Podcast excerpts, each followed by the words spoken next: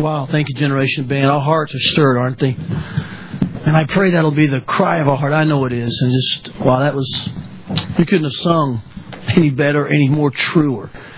Much of that's good grammar, Rick, but man, that's my heart is right now. I just prayed as I was sitting there about what God would do in our family, you know, and how we can mobilize our kids and me and Julie just to, for the nations. I appreciate all that you've taught me personally this month.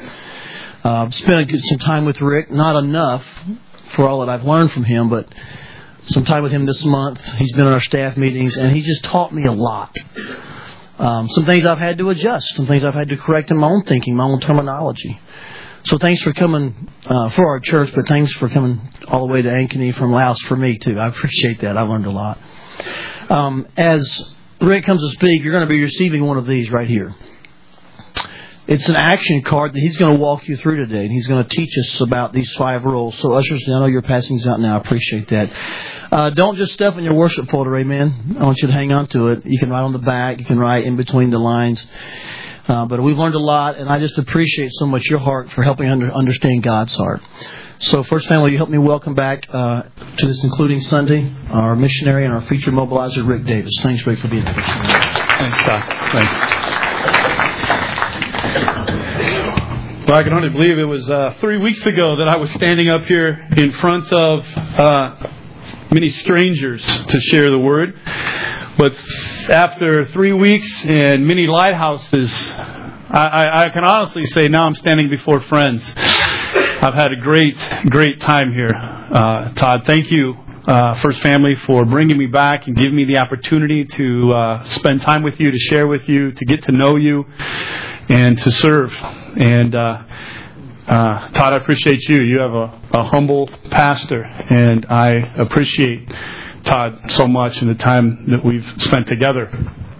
Um, on this card, I want you just to notice it real quick. Look at it. It's a commitment card. And uh, we're going to be talking about these five roles in the course of what I share this morning. And at the end, I'm going to be asking you to make a commitment to be involved in God's global plan to reach the nations, to make God's passion your passion. And so I want to just pause and pray and ask God to really speak to us uh, this morning. Uh, so that we might. Re- I, I don't want to call you to anything. I want God to move you. I want God to direct you. I want God to lead you. So let's let's let's pray. Father, thank you for this morning and the opportunity to come and, and share your word once again with the people here. And Lord, I pray that you would speak to us this morning. Use me, God, and pray that as uh, as we listen to your Spirit, Lord, that you would speak to our hearts, direct the people here, Father. How can we align our lives? With your global purpose. And I pray in Jesus' name, amen. Um,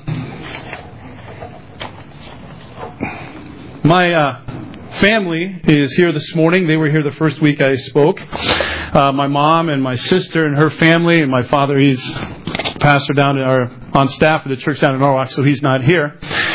But my uh, my nephew here, Justin, he's uh, seventh grade, he eighth grade. I'm sorry. Raise, raise your uh, raise your cast in the air. He broke his thumb playing dodgeball. His older brother threw the ball so hard, and he he couldn't decide whether he should catch it or let it go, and it hit his thumb, and he broke his thumb. And when he broke his thumb, he broke it. I never heard of this before, but there's a growth plate in his thumb, and he, he broke it right there. And so the doctor said that you have to align his thumb and put that cast on, or his thumb won't grow. Now, I got thinking about that, and that, it kind of brought a, a funny picture to mind. Is what if his thumb didn't grow? And he, you know, becomes a man, and he's, you know, a grown man, and he's got a grown hand, and he's got this little miniature thumb. Now, that kind of brings a funny picture to mind, but it, it's also kind of sad that something that is supposed to grow doesn't. And I talk to Christians, good Christians, people who go to church every Sunday, who raise a good family, who have a good job, drive a nice car, tithe. And they say to me, I don't feel like I'm really growing. I feel like there's something more. I feel like I'm missing something. And I think it may be that just as my nephew's thumb, if it stayed out of alignment, wouldn't grow.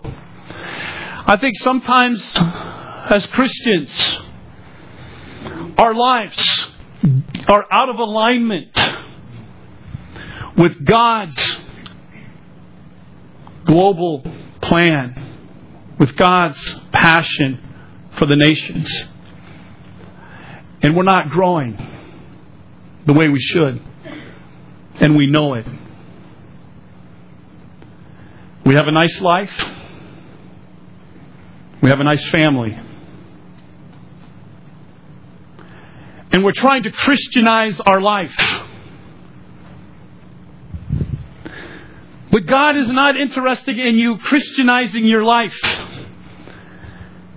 He said to crucify your life. And so this morning I want to talk about what it would look like or what it would take, what it would require for us to align our lives with God's global purpose. His purpose of making His glory known among the nations in order to draw worshipers. To get our lives in line with His great commission or His great recommission. And I think the Great Commission applies to three groups of people. It applies to those people that are like us nearby. Secondly, it applies to those people that are not like us nearby. And then it applies to those people who are not like us, who are far away. So I want to talk to you about three actions that you and I need to take to align our lives with God's, God's global purpose. The first one on the screen is that I must share with the people in my world. I must share with the people in my world. When missions results in a people group being reached, it then becomes the responsibility of that people, of those people, to evangelize their own people. Guess whose responsibility it is to evangelize Ankeny? Exactly. You share a responsibility with the other gospel preaching churches here in Ankeny to evangelize the people in Ankeny. To share with the people in your world. And understand, not only did God send us to the nations, and those people that are beyond the message of the gospel, that are beyond the access to the gospel, must be a priority. But understand that God also, that Jesus also has sent you to the people in your world. Take a, take a look at Mark chapter 5 with me. Mark chapter 5.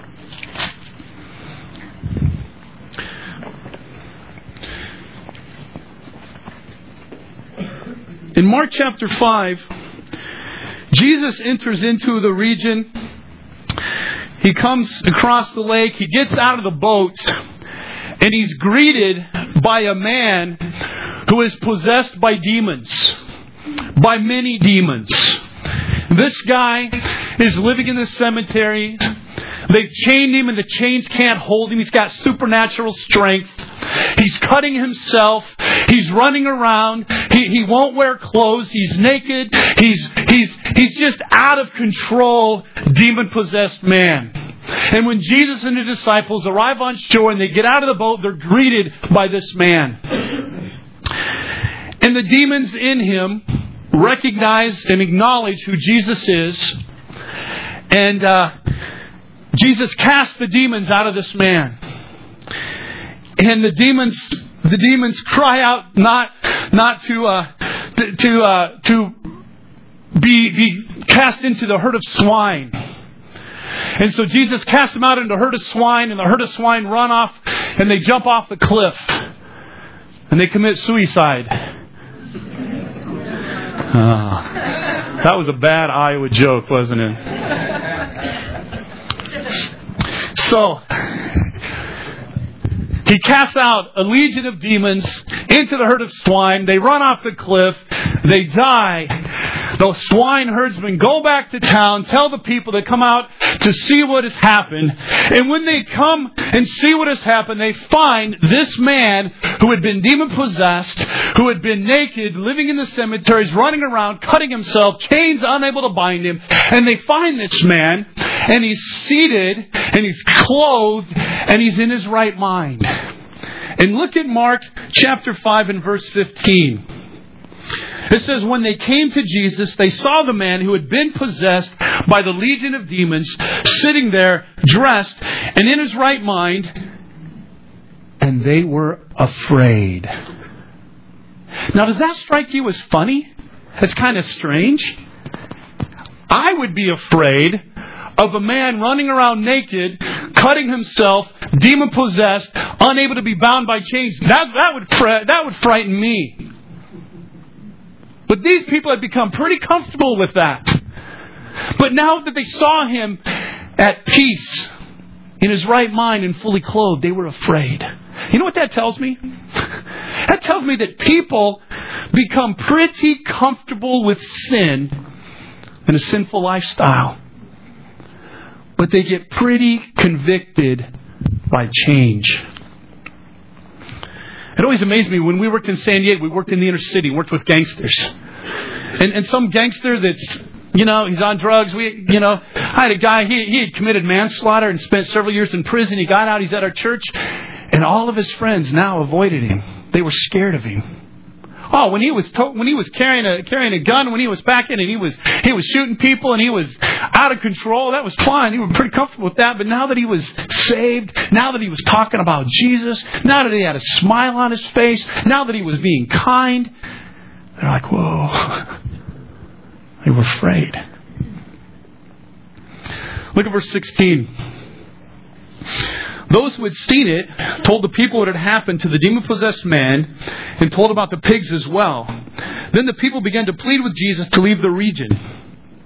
As Jesus was getting into the boat, the man who had been demon possessed begged to go with him. You know, it's a pretty good sign that somebody has been saved.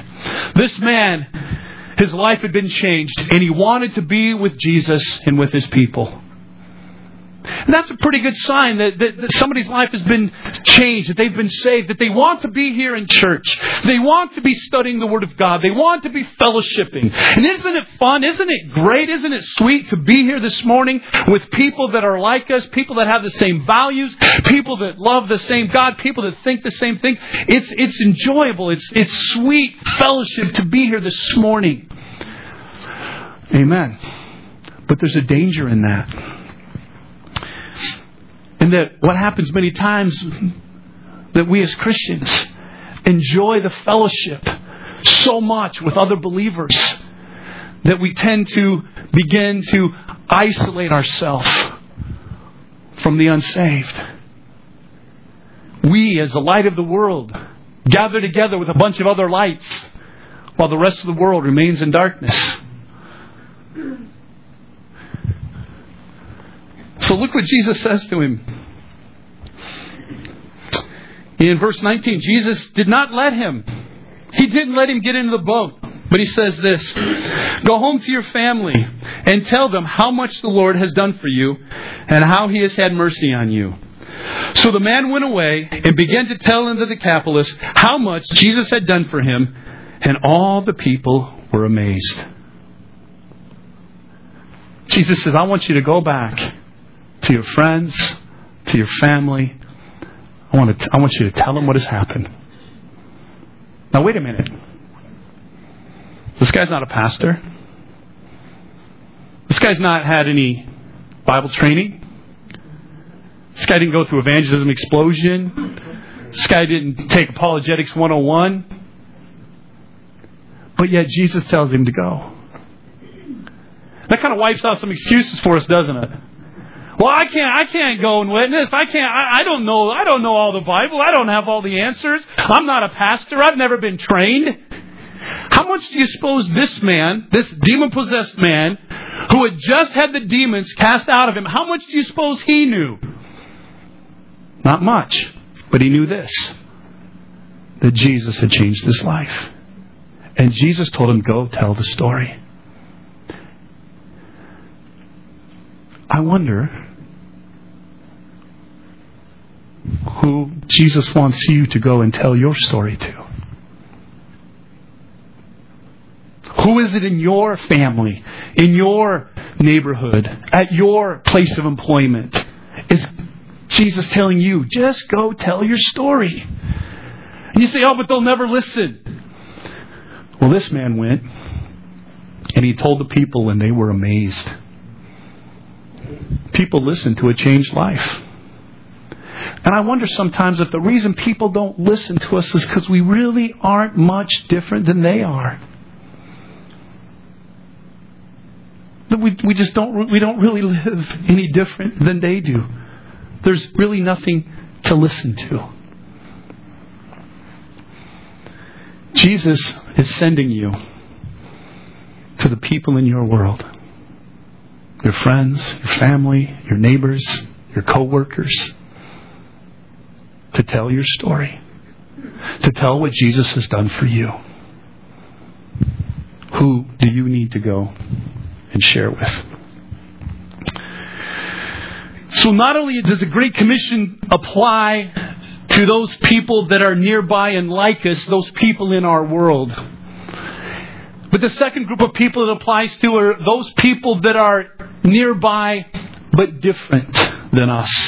Give me the next slide. I must. No, I'm sorry. You already gave me the next slide.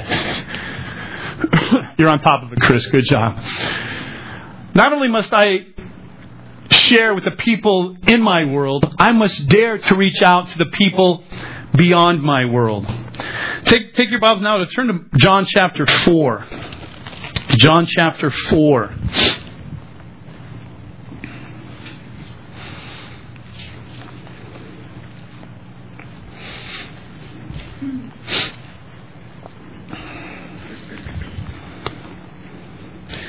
Jesus teaches his disciples a great lesson, and I think there's a great lesson, or a couple lessons here for us. John chapter 4, starting in verse 1, it says, The Pharisees heard that Jesus was gaining and baptizing more disciples than John, although in fact it was not Jesus who baptized, but his disciples. When the Lord learned of this, he left Judea and went back once more to Galilee. Now, he had to go through Samaria. Now, these are very significant words. In your Bible, you probably have some kind of a map in the back. Turn to a map in the back, a map something to do with the time of Jesus. My map here says Palestine in the time of Jesus. And I want to show you and give you some historical background to help us really understand this passage and understand what Jesus was doing and the lessons he was teaching his disciples. It says that Jesus was going from Judea back to Galilee. And it says he had to go through Samaria. If you look at your map, on the map here I have the Dead Sea, then you have the Jordan River going up to the Sea of Galilee. And down here you have Judea, and to the north, you have Galilee. And in between Judea and Galilee, you have Samaria. Okay? Now, is John chapter 4 just stating the obvious? Jesus is going from Judea to Galilee, so he had to go through Samaria? Is he just stating the obvious? Well, if we understand something about the, the, culture back then, we know that the Jews, when they went from Judea to Galilee, they would actually cross on the other side of the Jordan River to avoid Samaria. The people were close by, but they were not like them. They were different. They were only half Jew. And they had a lot of prejudices against the Samaritans. Now, I want to take a look at another map. This map also has Samaria in it. In fact, this map has several Samarias. This is a map of the United States. And in this map, there are several places that I would call Samaria. Places that we avoid because the people are not like us. Now, we don't call them Samaria. We don't call these places Samaria. We call them, we call them names like the ghetto, the inner city. And we avoid those places. My wife and I have spent uh, most of our marriage ministering in Samaria. In those places that are isolated from the gospel, places that are avoided by Christians because of things like fear, things because of culture, because the people are different, because of language, and because of racism. My first experience in Samaria was right here in Des Moines. I was doing a summer internship at a church in Des Moines. And uh, there was a guy in the church. They had a long list of things for me to do work a day with the janitor, lead the choir, teach Sunday school, do this, do that, and just kind of give me a, a wide range of experiences of what you do in the church. But there's a guy in the church who kept bothering them that they need to go to the inner city and do some kind of ministry. And they hadn't done anything, and the guy kept bothering them. And I think, I, I, they never said this, but I think their idea was okay, here's a good idea. We can quiet this guy down, and we can give this young punk from Bible college something to do. Let's send him to the inner city to start a ministry. So we had a bunch of buses. So I'm going to start. We're going to start an afternoon Sunday school. Go pick up children on buses from the inner city and start an afternoon Sunday school. So we went over to Sixth and University. Now I'd never been to Sixth and University. I stayed out of that neighborhood because I was always told that if I went to that neighborhood, black people were going to pull me out of my car and beat me up. So I was told to avoid that neighborhood. And so I did. I'd always avoided it. So here for the first time in my life growing up in Des Moines, I went over to Sixth and University knocked on doors. First door. You wait, you wait, you wait, and nobody answered. Went to the next door. Nobody answered. Went to the third door. This girl comes to the door. Now, she was kind of dark, but she wasn't black. She wasn't, you know, African American. Ask her what her name. She says, My name's Tiffany. Okay, Tiffany, where are you from, Tiffany? She's from Cambodia. Okay, Tiffany, where's Cambodia? I wasn't that good of a student. and I didn't know at that time any geography. Where's Cambodia? And a bigger question is if you're from Cambodia, which is on the other side of the world, what on earth are you doing in Des Moines, Iowa? And I began to learn about how the Khmer Rouge had killed two to three million people in Cambodia from 75 to 79. And how their family had been one of the fortunate ones to escape and cross through fields full of landmines and went into refugee camp in Thailand and applied to come to a host country and America had accepted them. They'd come here as refugees.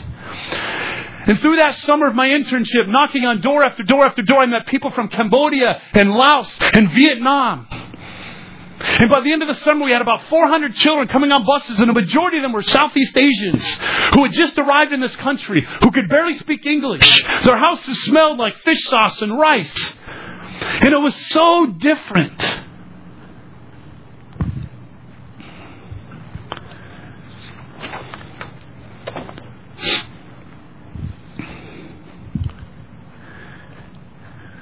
The people there needed to know the gospel. But that area had been avoided by the church. You know, let's go back to our story because Jesus as he goes into this town, in, into into uh, this region of Samaria, they come to they come to the town and, and, there's a well just outside the town. And so jesus goes to the well to get something to drink. And the disciples go into town to get some food. And as jesus is at the well there was a woman that comes out to draw water. And he asks her for a drink now this is really strange for two reasons one in that day and culture a man wouldn't talk to a woman like that in public that's one number two jesus had nothing to draw water with. That's why he asked this woman. So that meant he was going to drink from her cup. And she was a Samaritan. And so Jesus has to cross some cultural and racial barriers to speak with this woman. They get into a conversation. He confronts her with her sin. Her eyes are opened. She understands who Jesus is. And she gets so excited that this, maybe this is the Messiah that we've heard about. So she is going back into town to tell everybody else, come see this man who told me everything I ever did. Well, as they were finishing their conversation, the disciples are coming from town. They're coming in from town. And as they're walking, as they are a little ways off, they see Jesus talking to this woman. And they are surprised to, to find him talking with this woman. Let's pick the story up in verse 27. Just then, his disciples returned and were surprised to find him talking with the woman. But no one asked, What do you want, or why are you talking with her? Then, leaving her jar, the woman went back to town and said to the people, Come see a man who told me everything I ever did. Could this be the Christ?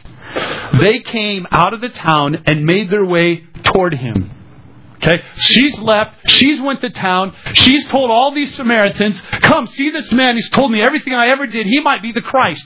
So they drop what they're doing and they begin to walk out of town towards that well. Meantime, Jesus is at the well and he's talking to his disciples who had just come back and they're saying, Lord, eat something. And he says, Oh man, I have, I have food that you know nothing about. And they're thinking to themselves, somebody feed him? Somebody give him some food? What? Jesus is saying, I'm so busy doing my Father's business, I'm not even hungry. I'm so excited about what I'm doing. And he says this, look at verse 35. He says this to his disciples Do not say, four months more and then the harvest. I tell you, open your eyes and look at the fields. They are ripe for harvest. Now, when he says this, open your eyes and look at the fields, who's walking towards the well? The Samaritans?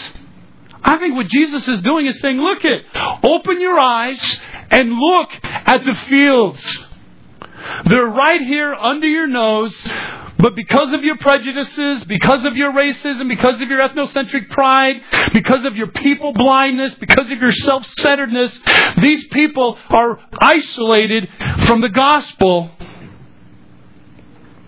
And I want you to open your eyes and look at the fields. Now, two lessons. Two lessons here. One is that we need God to open our eyes to see the harvest that's in our own backyard. In America, one out of seven homes in America do not speak English in the home. In California, it's three out of seven.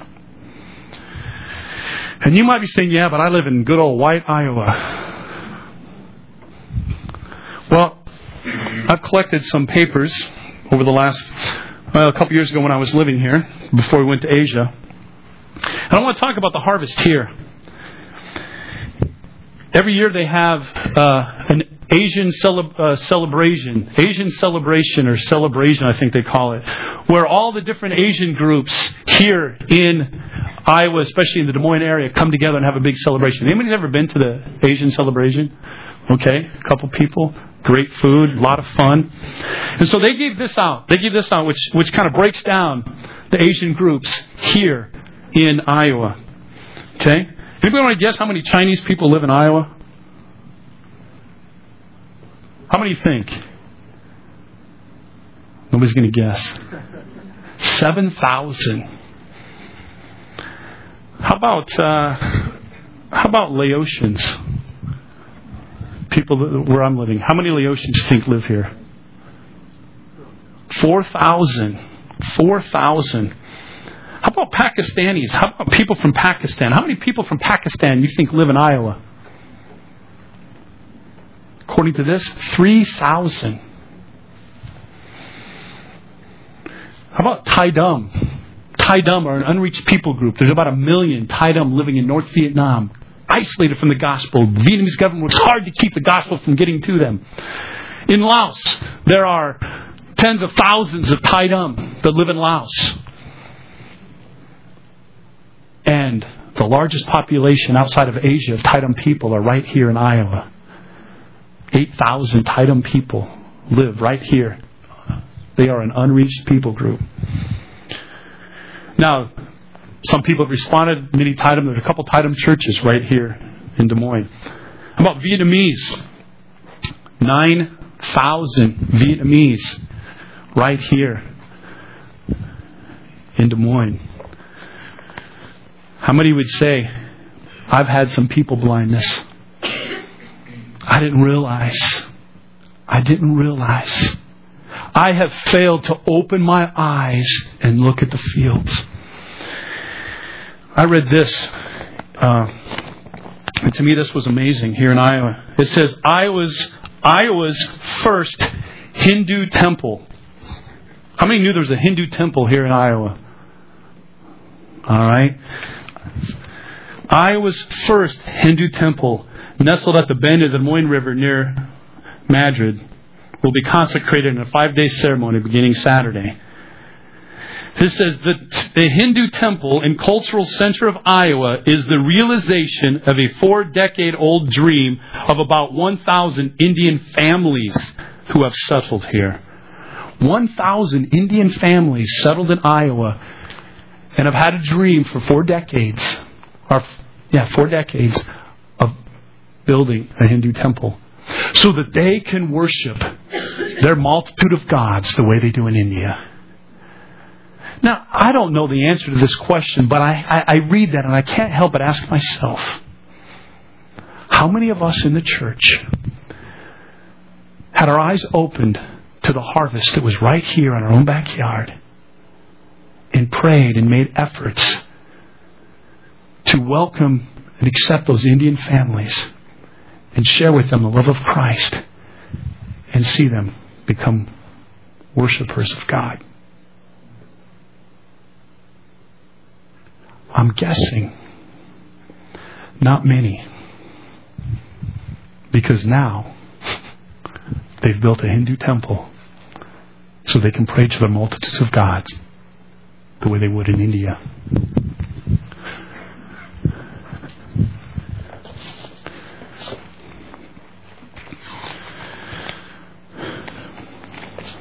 How about the Hispanic growth here? The Iowa's Hispanic growth has topped 100,000. You know, Iowa was the only state in the country that actually opened a state funded agency to bring refugees into the state. Happened during, during Governor Robert Ray's time. And so for over 30 years now, we've had Southeast Asians that have resettled here in our state. And that refugee center, as well as Lutheran Social Services, are still bringing refugees into the state from Africa, from Bosnia, from all different places.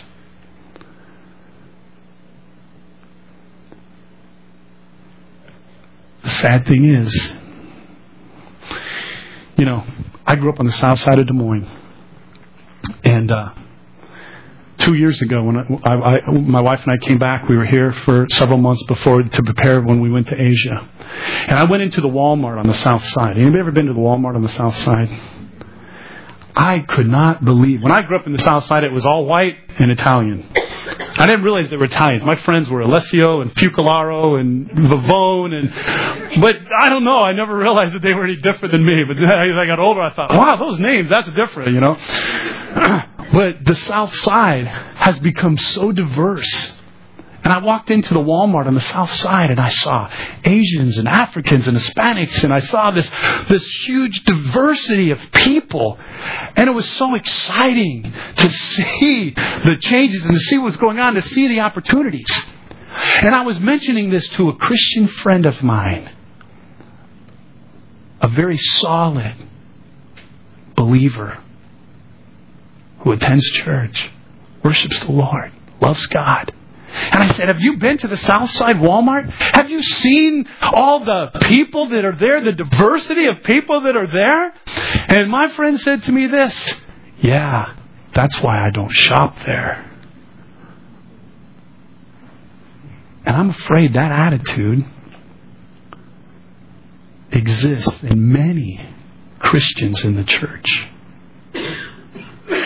You know? I'm glad. I'm glad to pay you money send you money to go overseas to win a black man or a yellow man or a brown man. I just don't want them living in my neighborhood. I just don't want them sitting by me at church. I just don't want them in my small group.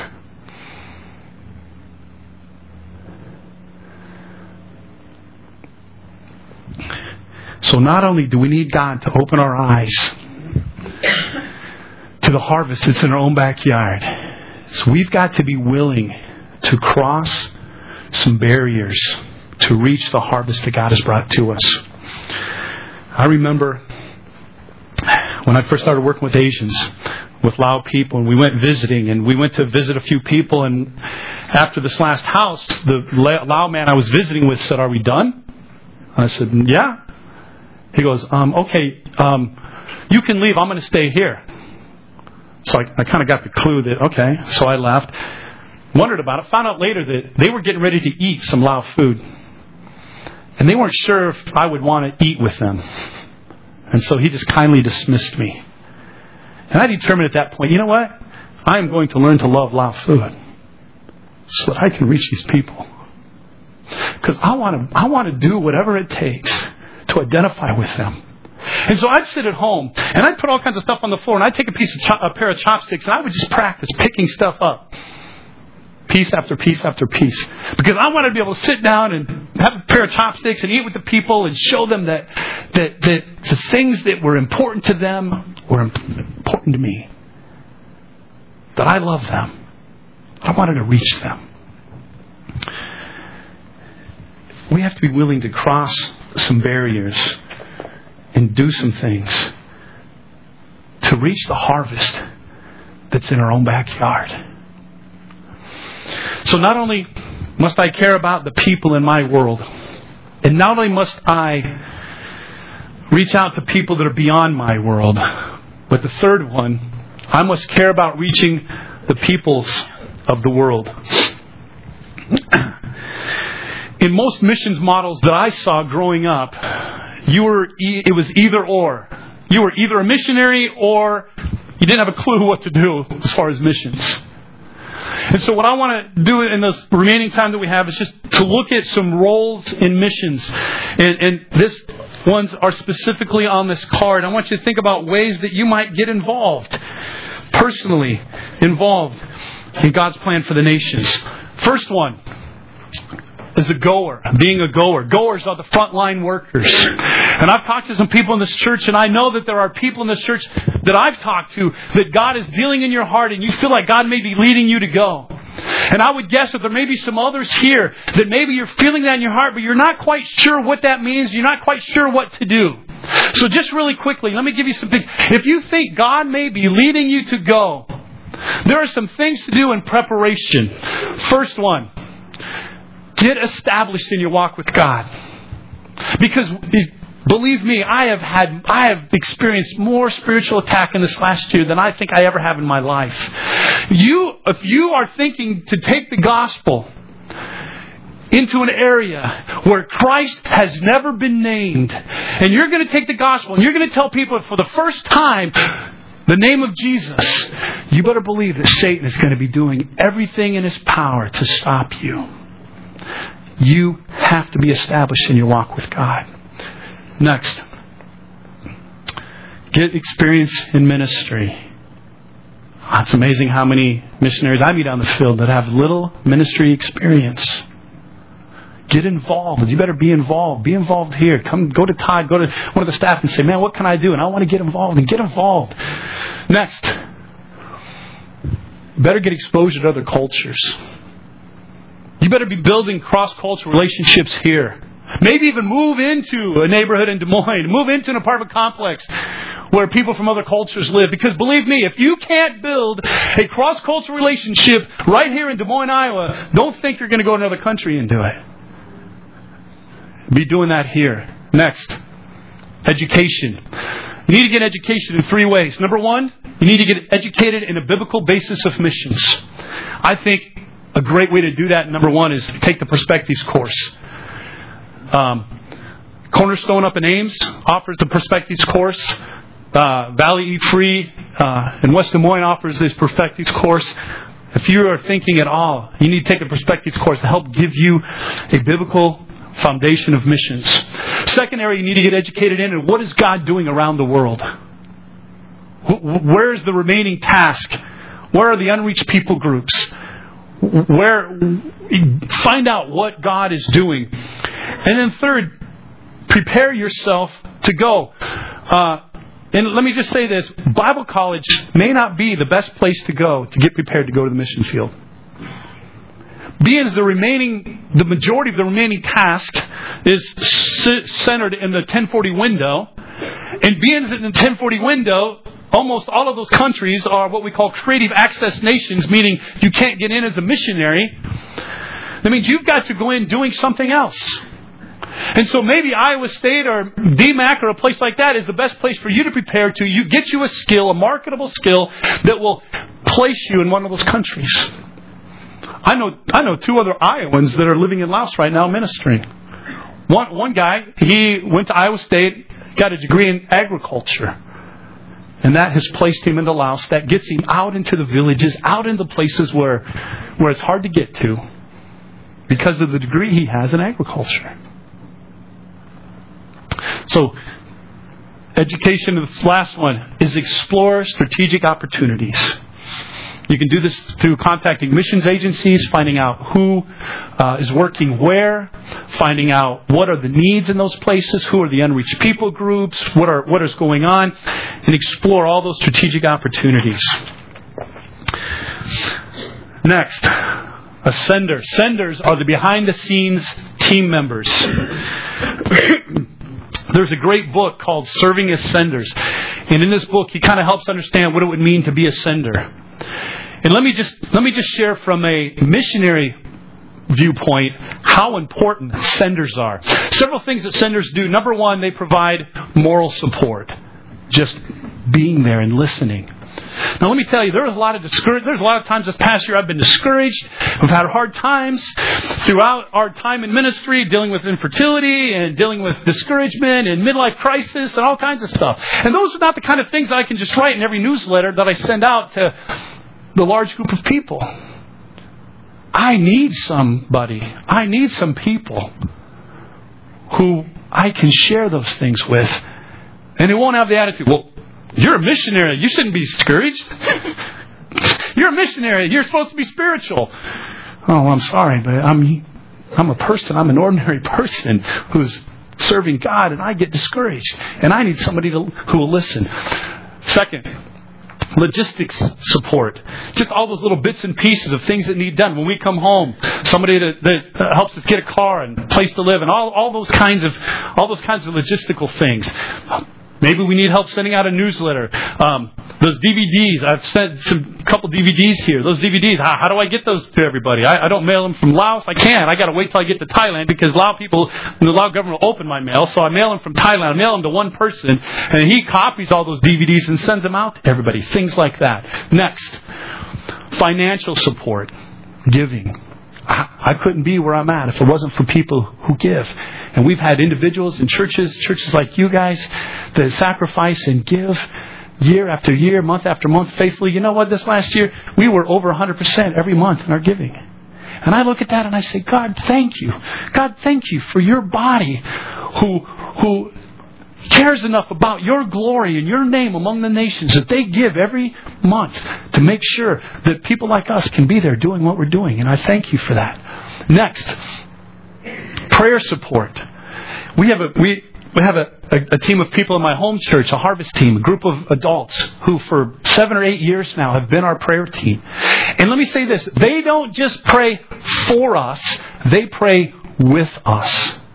They know the people they're working with by name. They pray for them by name. They contact us constantly. Sometimes I get busy and don't always write them emails, but they email me, hey, we're meeting together this week to pray. Send me requests, send me names of people, send me things so they can pray. Next, communication support. Uh, I tell you what, when somebody writes us a letter, oh, it's just so good. We have people, they send us the, they, they collect the, the, the comics from the Sunday paper and they send them to us. That may be stupid, but it's just kind of nice to sit down and read the comics. You know, when I'm sitting there in northern Laos when everything around me is not in English, and just sit down and read a funny paper, you know. Send me a Sports Illustrated, you know whatever. I can read about the World Series, read about the Super Bowl. Just send letters, send care packages. Right now, we have at home we have a can of cherry pie filling, and it's so special. Somebody sent it to us, and you know, once we use it up, we can't just go buy another can at the market.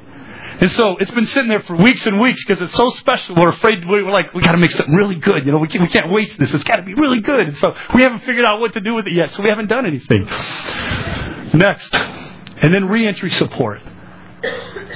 You, you don't just go away and live in another country for years and then just come back and just fit right in. You fill out a place. You come back and you see the abundance here. And you see how much everybody has. And then you hear people complain. And you think about the people that you see every day that are barely surviving. And it gets to you. And, and, and, and they need help as they re enter. Next. Mobilizers. Mobilizers are the strategic motivators. A definition of a mobilizer. A mobilizer is one who mentors in missions. Statistics say that there's about every year there's about 100,000 envisioned people in this country who contact agencies about missions overseas. But statistics also say that less than a thousand of these will ever make it to the field. And the big reason is they don't have somebody to help walk them through the steps and mentor them in missions. I have a mentor, a missions mentor, guy named Dave Burdett guy in California has a ministry in Mexico, a mobilization ministry. Dave Burdett, he taught me about the, the mission, the unfinished task. He's helped me to understand what the task really means. The things that I've shared with you are things that I've learned from Dave that he's helped to point out to me from Scripture. He's helped me to see where the unfinished task remains, who the unreached people groups are. He has opened my eyes. He has, he has mentored me in missions. And he is probably the biggest human reason that I am in Laos today. And so mobilization then, next up. Mobilization is any process by which God's people are awakened and kept moving and growing until they find their place for strategic involvement in the task of completing world evangelization. I think mobilizers right now are the key to world evangelization.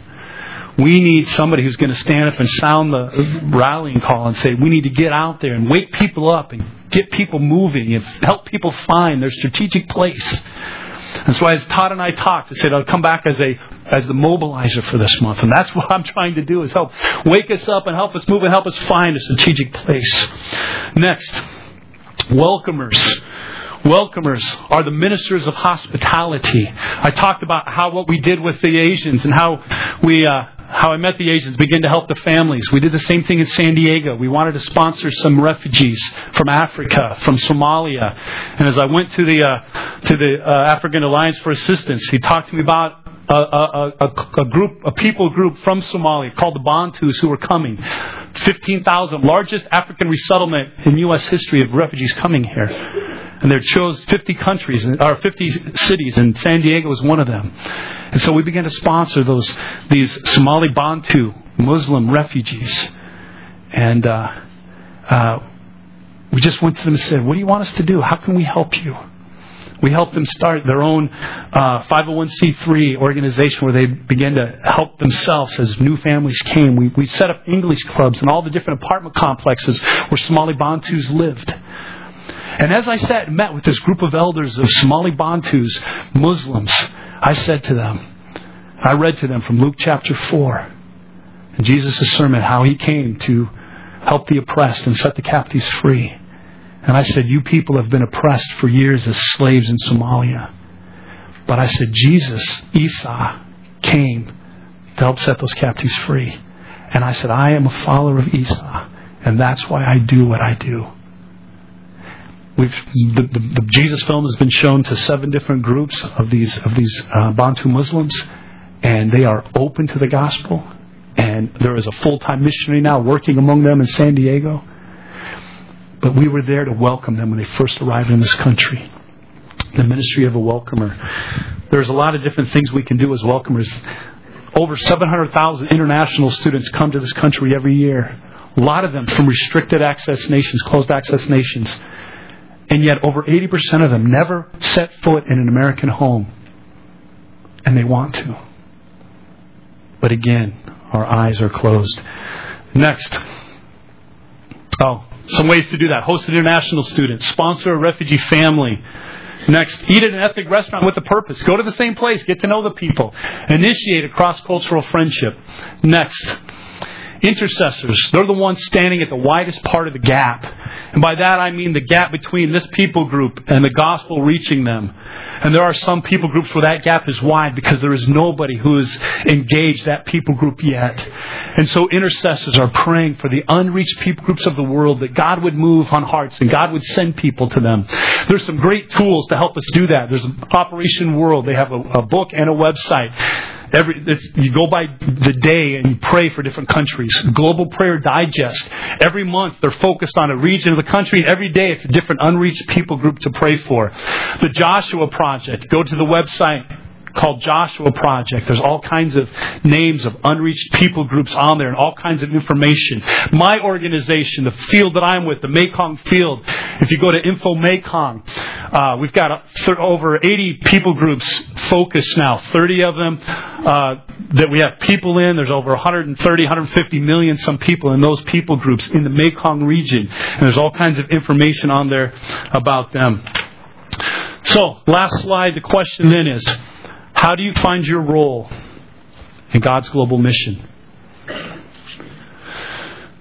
You get busy.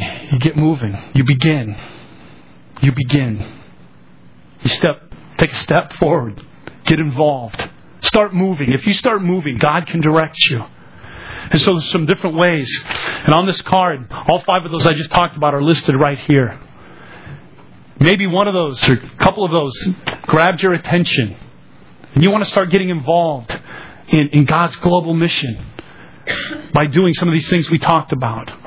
This card, it just says, by grace of God and for His glory, I commit my entire life to obeying His commission of Matthew 28, 18 through 20. Wherever and however He leads me, giving priority to the people's, people groups currently beyond the reach of the gospel.